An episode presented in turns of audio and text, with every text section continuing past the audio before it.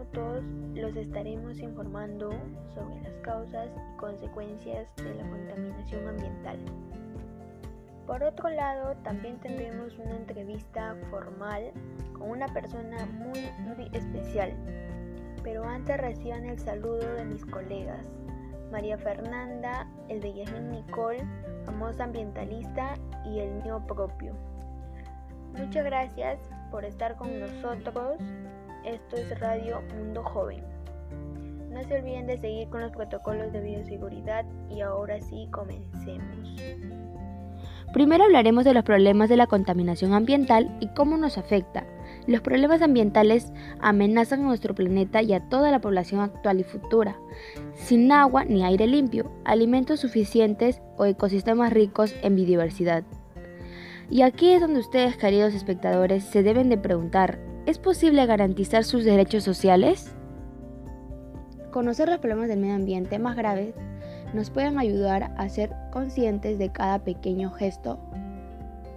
La principal fuente de contaminación del aire en el interior de los hogares es la quema de madera y combustibles fósiles o biomasa para cocinar, calentar o iluminar. Esto nos afecta de muchas maneras, como por ejemplo pueden conllevar a muchas enfermedades por recibir un mal aire.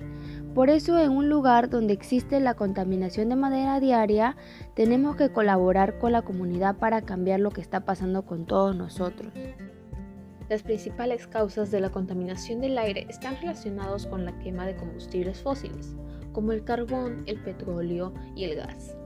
La combustión de estas materias primas se produce principalmente en los procesos o en el funcionamiento de los sectores. Según los últimos estudios relacionados con la contaminación del aire a nivel global, uno de cada ocho mueren en el mundo entero y tienen que ver con la contaminación del aire. Según las estadísticas, 34 millones de personas en el mundo entero mueren cada año por afecciones con el agua contaminada industrial y del transporte por carretera. A continuación tendremos la muy esperada llamada con la señorita Jasmine Nicole, una famosa ambientalista que nos permitirá hacerle unas preguntas sobre el caso de hoy. Muy buenas tardes, señorita Jasmine Nicole. Es un placer tenerla como invitada el día de hoy. Bienvenida a Radio Mundo Joven. El placer es mío, gracias por permitirme ser la invitada. Bueno, ahora comenzaremos con las preguntas de nuestros espectadores. Empezamos con, ¿qué podríamos hacer para reducir la contaminación ambiental? Hay muchas maneras que podríamos reducir, empezando por reciclar. Es menos costoso reciclar un material que fabricarlo desde cero, como ocurre por ejemplo con el vidrio.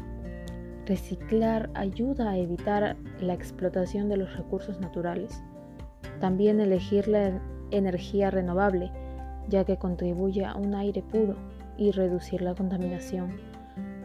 Contribuye a una mejor calidad de vida y a una economía más estable. Claro, hay más formas, pero creo que estas serían las más resaltables.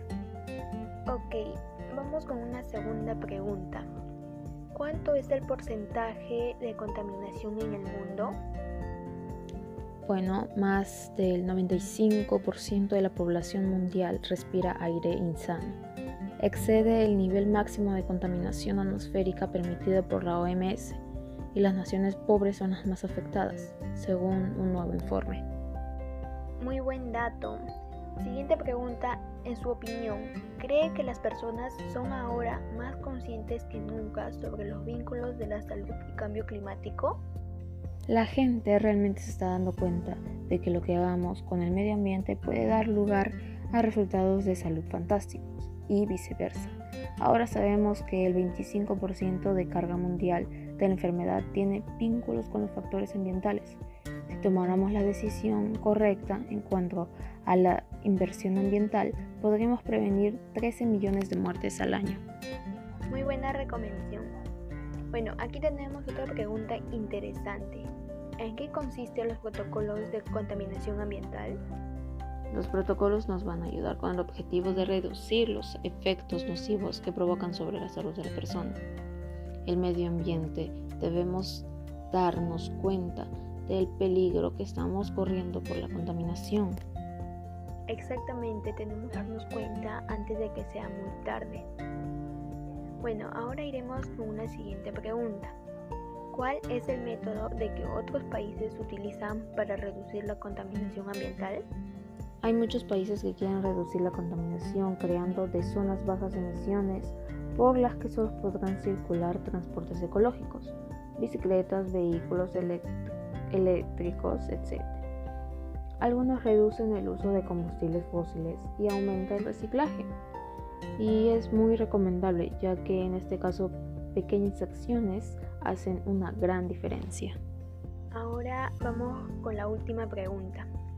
¿Es posible un futuro medioambiental más sostenible?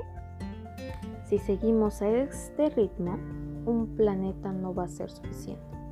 En 2050 seremos 9 mil millones de personas en el mundo. El 80% viviremos en ciudades, el 50% de las cuales aún no se han construido. La generación de residuos va a aumentar un 70% de aquí a 2025. Afortunadamente tiene solución ante el desafío ecológico. Muchas gracias por su colaboración, su tiempo que nos ha dedicado y su información.